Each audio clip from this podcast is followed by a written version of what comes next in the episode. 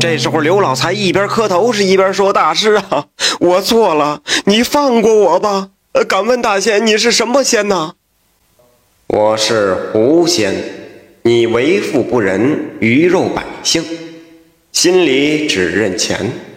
我这次教会你怎么做人，你的钱财马上就没了。等断了你的房梁，我就去搬，让你变成穷人。”让你品味一下穷人的生活。这说话之间呐，锯房梁的声音是更加剧烈，这让刘老财感觉房屋顷刻间就能倒塌下来。别别别别，呃，求求你大仙，不不不要再锯了，我我改，我我一定改。刘老财害怕了，他终于知道狐仙为什么闹腾自己了。这多年来，刘老财的地租一涨再涨，弄得一些佃户是怨声载道。这刘老财心里也清楚，但是他更知道，不管地租怎么涨，这些穷鬼们都得租，不然呢，他们只能是沿街乞讨去，流浪的生活那更加不好受。现在看来呀，就算佃户认可，这个狐仙也不认可了。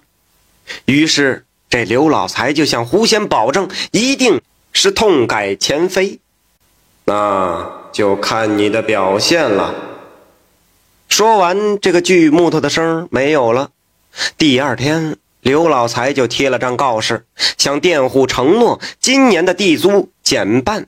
害怕狐仙再来找麻烦呢，刘老财决定为狐仙办一件事，让他高兴高兴，免得再来讨扰自己。于是便派人选了一块好地，修了庙宇，请人为狐仙塑了金身。从此之后啊，这刘老财就开始信山信神了，变成了一个好财主了。在百花齐放、百家争鸣的今天呢，各种宗教都涌进来，那信仙信神的人呢也是越来越多，甚至有些人呢在家里还设了香堂。呃，想升官求神，想升学求神，甚至就连娶媳妇、生孩子、生男生女都得求神。那神真有些招架不住了。